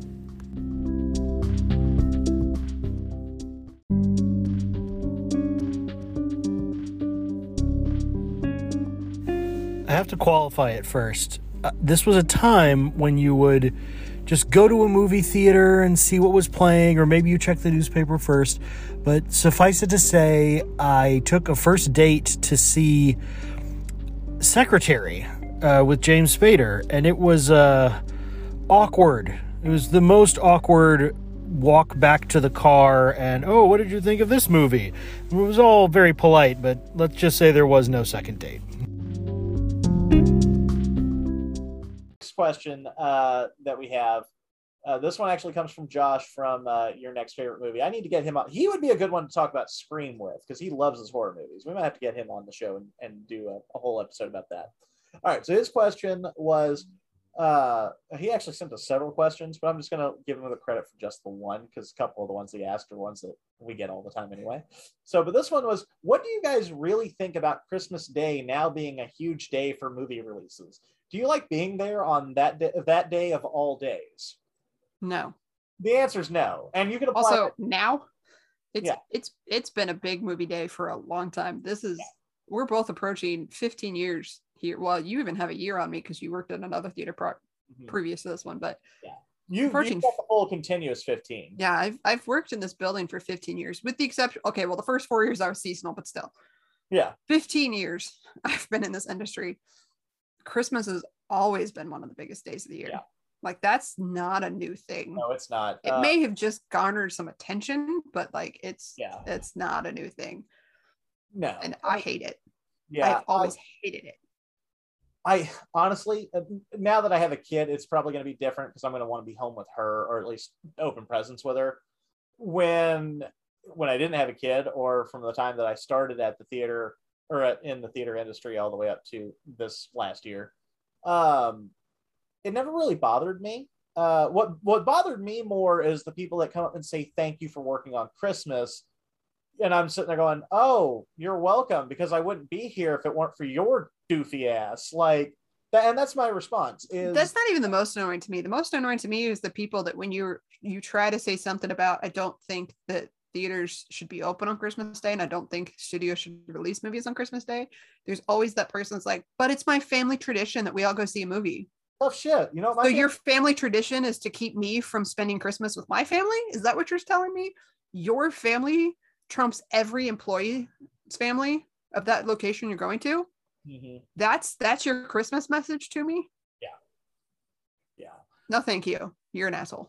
yeah. No, I agree with that. I'm not even going to apologize for saying that. No, no, I'm I'm with you, and that's and that's coming from somebody whose family did go to the movies, not every Christmas or Thanksgiving, but you know, did it from time to time.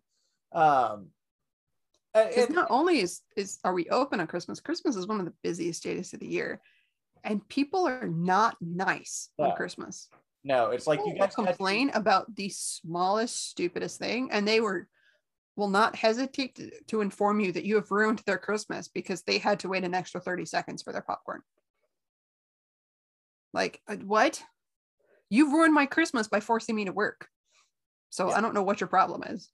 yeah my uh my my thing with that is like i said i it doesn't bother me to go to work because I, the way i treat the holidays is it's just another day Um, but yeah, no, when people come in on the holidays, y'all y'all get fucking wild. Like y'all just y'all just lose your goddamn minds. Like it's like you guys got your presents from Santa Claus and then decided, well, I don't have to worry about getting that lump of coal in my stocking. I'm gonna go be a dick.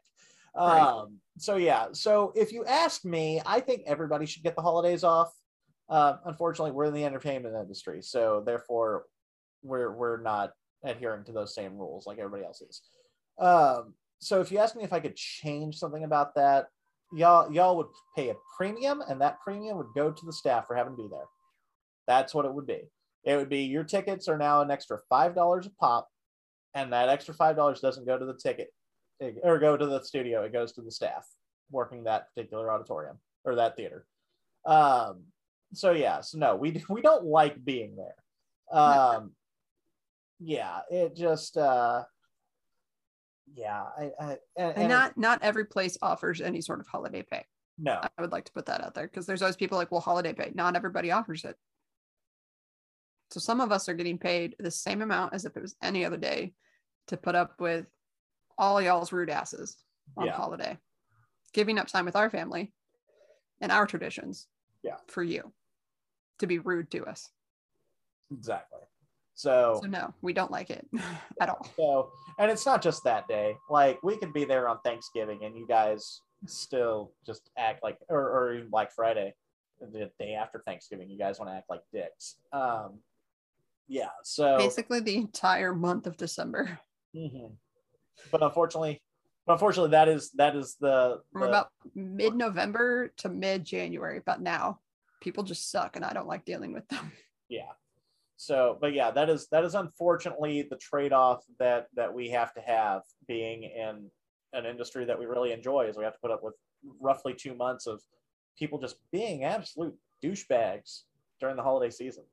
Um, you know, I it, and I wish we would just close just on those holidays where I know maybe not even necessarily Thanksgiving and Christmas because I know a lot of families like to go out, but there are holidays where we shouldn't be open. Um, the biggest one to me is is Fourth of July.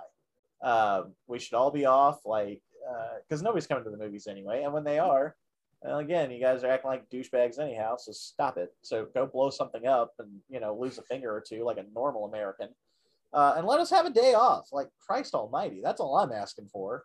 Um, The only time we get days off is if we're either sick or uh, you know if if the weather's so bad that we can't open or can't stay open. You know, um, and unfortunately, fortunately, that decision doesn't get made until it's almost too late. For And even then you still get a bunch of bros and lifted trucks like, I don't get why anyone no one is here. yeah, Roads are fine. like yeah in your four-wheel drive the roads are fine in my you know dinky little little two-seater i might not be able to you know get going right knock it off so I don't feel like dumping half my year's salary into a car that I only need a couple days out of the year. Thanks. Yeah. So uh so yeah so no josh to answer your question no we don't like working the holidays at all. It it sucks but it is part of the deal. So you know uh, we could bitch about it but what good would it do us? So anyway.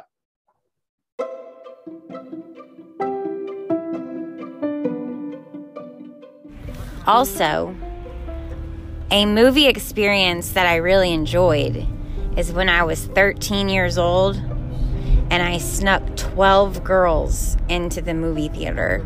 It was one of my best performances ever.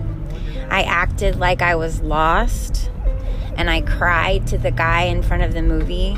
I said I was in the movie and then I lost my friends and then I said I saw my friends and I I grabbed them and took them all into the movie.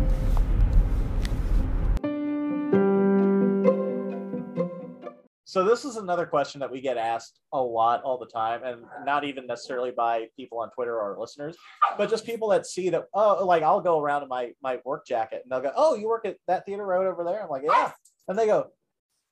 The question becomes: Do all theater employees get to see movies for free, or how about when you say you watch something after the theater is closed? Is that a manager only perk? So, uh, Some of this we can speak to a generic experience. Some of this is kind of a us only type of experience because like I, I can't speak to all the policies of all the theaters for some of this. So, But generically, I don't know of any theater theater that doesn't offer free tickets to all employees.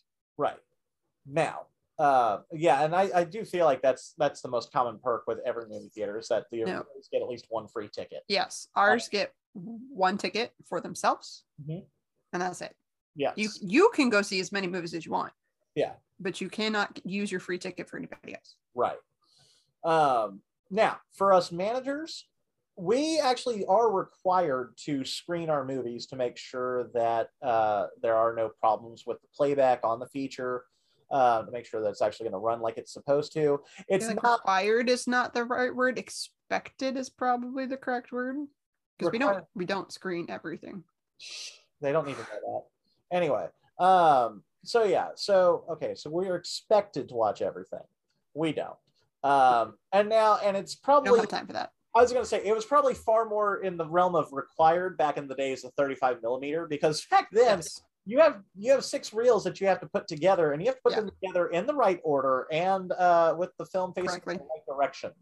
Um, because God forbid you're watching Avatar and the fucking second reel is upside down. Or a Medea movie that a dumb projectionist put together wrong, not just once, but twice in a row. I was Or- not a manager for that, and I didn't have Right. to deal with that, but I was present. Yeah. It's not a fun time. Or there's Inception where the movie begins where it looks like it's in the middle or the end of the movie, and then you keep getting questioned about it. Like, no, that's that's how the movie plays. Like, like we we put it in order. It's it's right. So um yeah. So yeah, so it that on that level it is a perk uh for the managers. Um we so we basically you and I, the management staff at our theater, and I'm sure every theater uh gets to watch everything a little early. Mhm. Um, as long as our keys are good and ready to go and we have the time. Yes. Um, you know, if if we don't have the time, we'll make the time and try to watch it. We have a tendency because of our schedules and with you know massive changes in some of our lives, uh, have to sit there and go. I have to arrange for you know bring the kiddo up or or whatever, but we have to arrange times where we can actually watch a movie that we want to see together, um, and may not get to watch it before it actually releases. So I hope that answers that question for you guys because I know that's a big one. Um, But no, if we if we like if we just decided tonight, Mhm. uh, today's Thursday, things are premiering tonight. If Mhm. we decided not even a new movie, if we just wanted to watch a movie, tonight, I still haven't seen the three five five, and I know it's getting terrible reviews, but I still want to see it. If I just decided I wanted to watch it and I didn't want to go to a public show, I could go up tonight after close, let myself in, start it, watch it by myself. Yep. I'm entitled to do that. Yep. Because I'm a manager. Cool. No one else can do that. cool thing about having keys to the building. So, um, and and generally with our boss, he's he's usually pretty cool with it. We either just need to let him know or or just say, yeah, this is what we're doing. So, as long as we're not being ex- excessive about it because we have to use the bulb to do that and those bulbs are expensive. Yeah, and that that is and they're only good for so many hours. So it's not like we're going in there every single night every single day watching something. That's that, that'd be a huge strain on bulb hours. But every couple weeks there's something new we really want to see. Yeah we'll screen it. Mhm. Hey, Kyle and Trisha, it's Garrett from the Ever Trending Story podcast. Just wanting to congratulate you on your 100th episode. Such an awesome milestone to hit. Um, you guys have been awesome uh, as far as like your show goes. It's always entertaining to listen to you and hear all your crazy stories, and really makes me thankful that I am not dealing with customer service anymore. I do just have one question for you just to kind of throw it out there and just kind of have some fun with it. Um, how much popcorn do you think gets wasted between it being dropped while people are watching movies and people just throwing their buckets away when the movie's over? Let me know what you guys think. And once again, congrats on the 100 episodes, and I look forward to hearing 100 more. Okay, thank you, Garrett, for that question. Um, Jesus, what? How much? Uh, if I had to guesstimate an individual kernels, I'm just gonna say a metric fuck ton. Um, i second that I would say like as far as just what winds up on the floor, left in a bucket, I mean, like obviously it depends on how busy we are, but like, so much because we sweep up so much just in the lobby. yeah, Let alone you start adding in the popcorn that, that our floor crew sweeps up when they go clean the movie, and then to factor in the popcorn that gets thrown away. yeah, I've gone into clean shows and picked up large bags that are like three fourths full. right. Um, I'm gonna say I'm gonna go on the low side. I'm gonna say at least one popcorn seed bag a day at minimum goes to waste, if not more. Um, Yeah, and that's what a 35 pound bag. something like that. You know, let's let's go a little higher. I'm gonna say no fewer than than. Yeah, no, I think I think a bag a day is about right. So 35 pounds. I think it averages out to that because there's the slow days we don't probably don't waste that much. No. Busy days Yeah. waste more than that. So probably averages out to about that. Yeah, so about But a on, but on like a Spider-Man weekend, oh at least two to three of, those thirty. oh if I I'm gonna go ahead and say probably six or more, just depending. Uh, yeah, God, that's a good question. Yeah, I hadn't really thought about that honestly. Um, yeah, I yeah I think a a, a 35 pound bag of seed a day, uh, and that's just for our location. That's Yeah. not that's not even factoring in. Uh, you know these high volume major city locations where yeah. you know I mean, we're a 16 screen, but we have a 20 screen in our, or an 18 screen in our company, and I know Mhm. that there's outside of our company, there's a 20 screen not too far from us, and there's a 28 over on the other side and then isn't there a There's- 30 screen somewhere in the metro? uh it, that was the 28 so so they yeah they actually They- shut okay. down two of those auditoriums for storage space is uh, what i learned uh but yeah no when you when you factor in all that Think about a building that has almost twice as many theaters as we do. Yeah. And the amount of popcorn they must go through. yeah so although every time i go to that location it's not not near well not nearly as busy as I, i've seen it before but you know and that's without covid so Yeah. Because they don't even that location has two popcorn stands on either side. You also have to worry, wonder about the locations that are in much more affluent neighborhoods. oh yeah. Because think about the people that complain about our prices and refuse, like they, they pare down what they order. mm-hmm. Some of these places and and you know richer areas, yeah. It, it, it could be buying more mm-hmm. just because they don't care about price, and potentially wasting more because they don't care about the value of what they're purchasing. As Right. And then factor in refills. Because we have people that are like, "Oh, I'm taking it home because I paid so much for this. I'm getting my money's worth, so I'm Yeah. taking it home." And we're like, "Okay, cool, yeah." Yeah, here. Or they come and get a refill on the way out the door. Like, I get a free refill, so I'm gonna take this entire bag home. Mm-hmm. Cool. Yeah. Wow.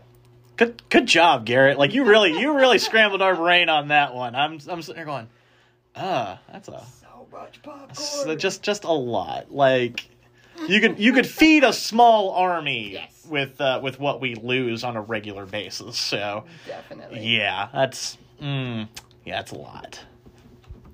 Hey, so this is Alex Robertson. Kyle asked me to send in my favorite movie going experience, and I gotta say, it was hard to choose because so much of my life has revolved around going to the movies. Um, I'd say probably one of my favorite movie going experiences was when I went in, uh, I guess it was high school, to go see Hot Fuzz. And I knew absolutely nothing about the movie. I had never seen Shaun of the Dead. I didn't know who Edgar Wright was or anything like that. And um, I went in with my then boyfriend. And first of all, we happened to run into Kyle, which was awesome. Sat in the same row with them on accident, him and his friends. And so that was fun. And then um, ended up watching what became pretty much my favorite movie ever at that moment. And uh, it changed everything. I fell in love with Edgar Wright and all of the editing styles that he uses, and it kind of pushed me towards becoming a video editor myself. And um, that's pretty much my favorite movie. And then I also have to say, I met my husband uh, at the movie theater. Kyle and I used to go do Wednesday night movie night every night. Uh, a long time ago.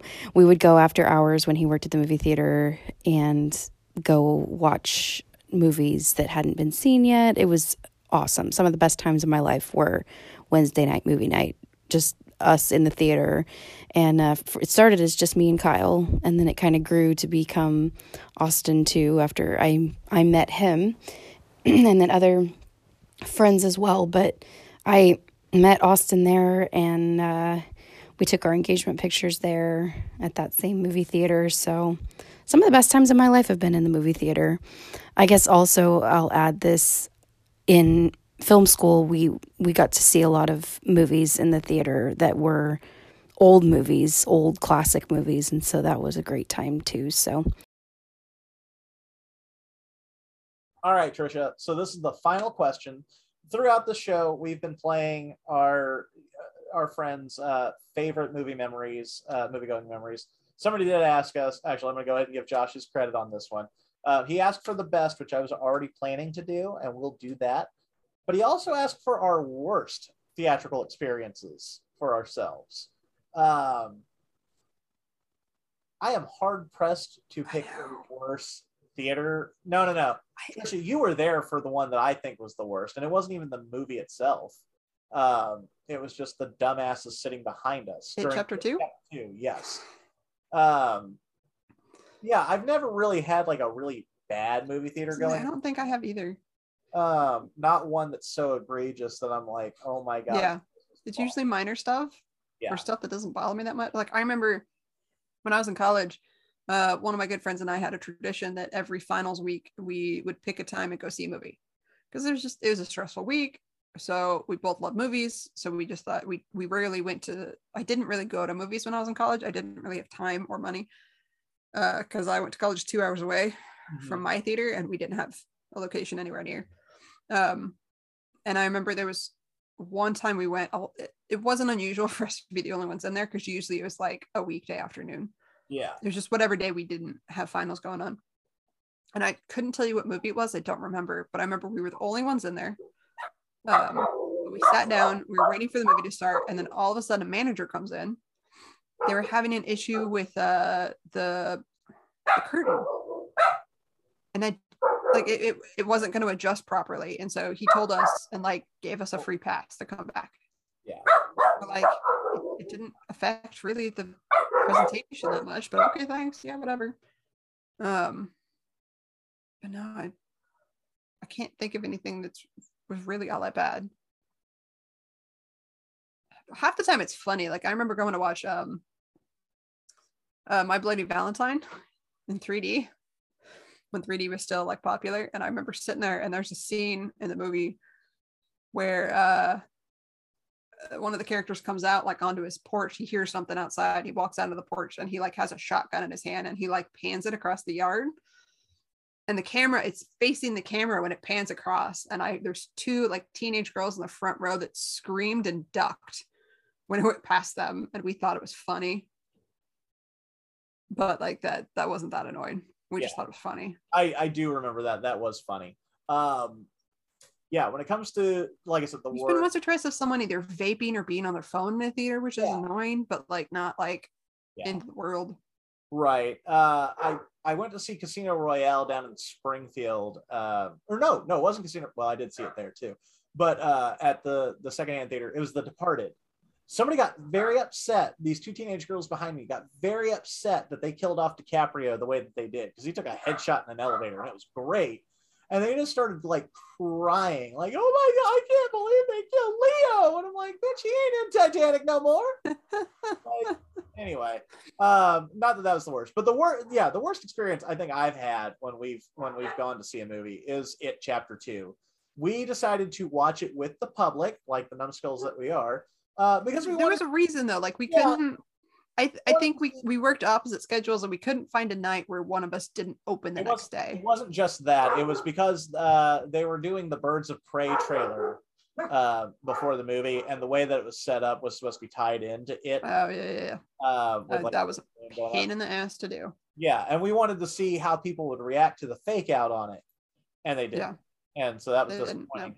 But the but but what made it a bad experience, bad experience, I'm using that term very loosely, uh, is we had some chuckle, and I've told the story on the show before, but we had some chuckle fucks sitting behind us that uh, one of them kept making these really stupid jokes and getting all his buddies laughing. And I finally had to just whip around and just I said out loud, "Shut the fuck up!" And man, Trish, you were there. You saw they were quiet after that. Yep. So, um, so yeah, that might be the worst. If you ask me the worst movie I've seen in theaters, it's probably Ghostbusters 2016, or when we watched that damn uh, Death Rider movie that we talked about on the show last year. Oh my gosh, Luckily, we didn't yes. have to watch that with an audience, but still. Um, all right. So, your favorite theatrical movie going experience memory? I have a bunch over the years, but that's because my grandmother used to take me all the time, all that. Actually, hold on. I do have my worst one. My worst one comes when I'm five. I'm sorry. I uh, just remembered it because I told you this story the other day. Everybody knows I like Jurassic Park a lot. Like it's it's one of my favorites. Like now, that movie came out when I was five in 19 in the summer of 93, Trisha. Um, My grandmother took me to see it, but we showed up late and showed up late. Like we got tickets and we went in, and we went into the theater, it was the moment where the T Rex has gotten out of the pen and is just he's already eating the dude on the shitter. Like, and it's a scary scene, especially for a five year old. I had no no time to build up to that, and that made me not want to go see the rest of the movie. Like I, my grandmother walked me out. I was crying. Like, you know, oh yeah, I'm fine. It's it's different then. You know, it was a scary. It's a scary place. And what's a generally fun movie? So, but yeah, not to have that transition. That that's my my worst theatrical experience. notice notice that these problems though are not on the fault fault of the theater themselves or the employees. So, all right. So, Trisha, your favorite movie going memory? I have a lot of good ones, but mm-hmm. I think I gotta go with when we screened Endgame.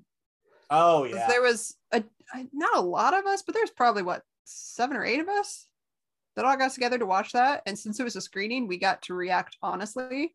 Mhm. And especially like that moment where you see Mjolnir race back into Cap's hands. Like I remember Humphrey just standing up and just being like, yeah, like screaming. Oh, we were all we're all going nuts. And it was just it was it was great. Because we were going nuts pretty much that entire movie. Oh yeah, yeah, absolutely. Um, mine, mine is ways further back. Uh, we went to. I need to I, I need to reiterate that we didn't go to movies when I was a kid. We didn't have the money to go to movies as a kid. Too big of a family. Like I didn't regularly Yeah. regularly going to the theater till I was about thirteen. my favorite movie going memory. God, there's there's just so many. Um, the one I always come back to is when The Dark Knight came out, and uh, my best friend Ryan and I we went to see it at a 3 a.m. show at the AM, AMC Studio 28 now in Olathe, Kansas. Um, we went to see it there in IMAX at 3 a.m. and we we're all excited, but we're sitting there, we're watching the movie, and it gets to that moment where the Joker does his magic trick and slams that dude's head into the pencil and kills him. Um, at that moment, like we're all kind of chuckling, like, what's what's he gonna do? What's he gonna do? Mhm. And then he does that. He kills the dude with a pencil. And we all just like the entire auditorium just gasped. Like all the room, or all the air was taken out of the room just in that moment. Just and then we all just started nervously chuckling. like we just like, like oh shit, like had that happened. Like uh, you know, like are we is it okay to like is I know it's supposed to be funny, but it feels like it shouldn't be funny. Um, and that's when we knew that we were in for a ride with this film. And it's still it's still great. And like there's that, there's obviously there's any of the times I went with like my grandmother to see movie like Men in Black or uh, I still remember watching um Captain America: The Winter Soldier, yeah. and we, we screened it after hours. You weren't you weren't there. I You weren't wasn't. working there at that time. But one of the other managers was sitting there, and not at one point she was like, I, I, I, I, I gotta pee. I gotta pee. I can't put it off anymore. So she went like sprinting out of the theater to go pee. while she was gone, we find out that Fury is still alive. So she comes running back in, going, What I miss, what I miss. And like all of us are like, Fury's alive. Like she's like, No, I missed it. Like, Is he It was fun. alive, or is he actually a a, a Skrull? Well, we didn't know what those were at the time. So but it's something that you get to look back on now and wonder, right? it's true. Yeah. Um, another. I'm sorry. I'm thinking of other ones too. Another one of my favorites. Uh, my granddad. My granddad never goes to movies, right? Mhm. But uh, with it's it's winter of 1999, like fall winter, and it's the world is not enough is coming out. And so now, now I am well, I am learned about Bond movies, and now I know this is the next one in the whole series, and like I'm all caught up and everything. And so uh, my granddad opted to go ahead and take me. So we went to the theater in Martinsburg, West Virginia, uh, to go see it, and afterwards we had Cracker Barrel afterwards. But it was just so cool to get to see my first Bond movie with my granddad, and it's just it's nothing really stands out about that trip, except that I got to do it with him Yeah. because he never goes to the movies, and he's still around. It's it's not like he's, he's dead and gone. So I get still get to talk about that. He still refers to James Bond as Double Naught uh, every time that it comes up. It's like, oh, how's what's old Double Naught up to these days? You know, so um, yeah. But it's just it, like I said, it's it's a minor memory. It's not as detailed as the Dark Knight one, obviously, but it's one of those like I'll always cherish that. Uh, just because you know it, it was it was a cool moment. So Yeah. And I do have one more funny one, and then we're going to get out on this note. Uh, the Santa Claus 2. The movie itself is just kind of unremarkable. It's it's fine. It's a Disney sequel. But Thanksgiving that year, uh, we went to Kentucky, and so my uncle's in town. My grandparents are there. We're, we all go to the movies together. So we have a big family outing. And so we go to my favorite theater there in Frankfort, Kentucky. And at this theater, I don't know if they still do it or not, but as part of their pre-show, they used to have this little clip that would play basically telling you not to talk during the movies. And so anyway, so when it pops up, it's a sunset. And so the guy on the audio says, you know, oh, I love sunsets. And his partner, whoever, is telling him, hey, be quiet, movie started, blah, blah, blah, blah. Soon, and, and of course, we all know this because we've been to the theater a million times. Soon as the fucking sunset pops up on screen, my uncle yells out in this ridiculous voice, I love sunsets. We all lost our damn minds. We are laughing so hard. But then there's a family that's in front of us. They move further down in front of us to get away from us. Oh, and I'm Honestly, it was probably a good choice on their that was a great choice on there. And we didn't act up the rest of the movie, but it was that one moment where we were just dying laughing. Oh, you just triggered a memory Oh, did I? for for a not so great experience. It was the first time I ever met your dad. Oh God, Star Trek, 2000. Star Trek. We, Yep. I don't even know remember specific details. I just remember this was back in the day when midnight shows were the standard. You, you saw it at midnight for big movies, but Star Trek they randomly decided to do like seven o'clock shows, which was a big deal. Yeah. And we we went. Where did we go? Was it the AMC in Olathe Yes. or Overland Park? One Yeah, of the two. It was like Probably Olathe. yeah, it was Olathe. we went out there and I I don't I hadn't known you that long. But but there was there was a decent group of us and your dad joined and somehow I ended up in the theater sitting between you and your dad Yes. and it just I was uncomfortable the entire time. I'm sorry. I I apologize because I know how he is. Okay.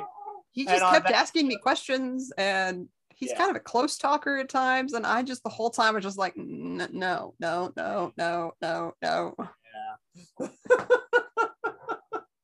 yeah, uh, Dad, if you're listening, it, nothing against you. you. Just you can make things awkward from time to time. So, all right, guys, that's gonna do it for us on this big 100th episode. Thank you to everybody that submitted memories. Like we appreciate you guys. Thank you for listening. Um, we'll be back. Uh, so this Trisha, uh, hold on, we have to do a quick little toast um, because this is my drunk movie theater, and if I don't have a glass in hand, uh, we would be lying about the content of our show. So just a little bit before I go get my tattoo. Trisha, I already finished my room, but it, I have an empty glass. What? to our first hundred episodes. May we do another hundred, and may we uh, may we just have as much fun as we've been having. So, cheers to you. So, from all of us here at my drunk movie theater, yes, I know the show's over. We're ending it. From all of us here at my drunk movie theater, I'm Kyle Sutton, I'm Trisha Campbell. and be nice to your damn movie staff. And we don't negotiate with dumb fucks either.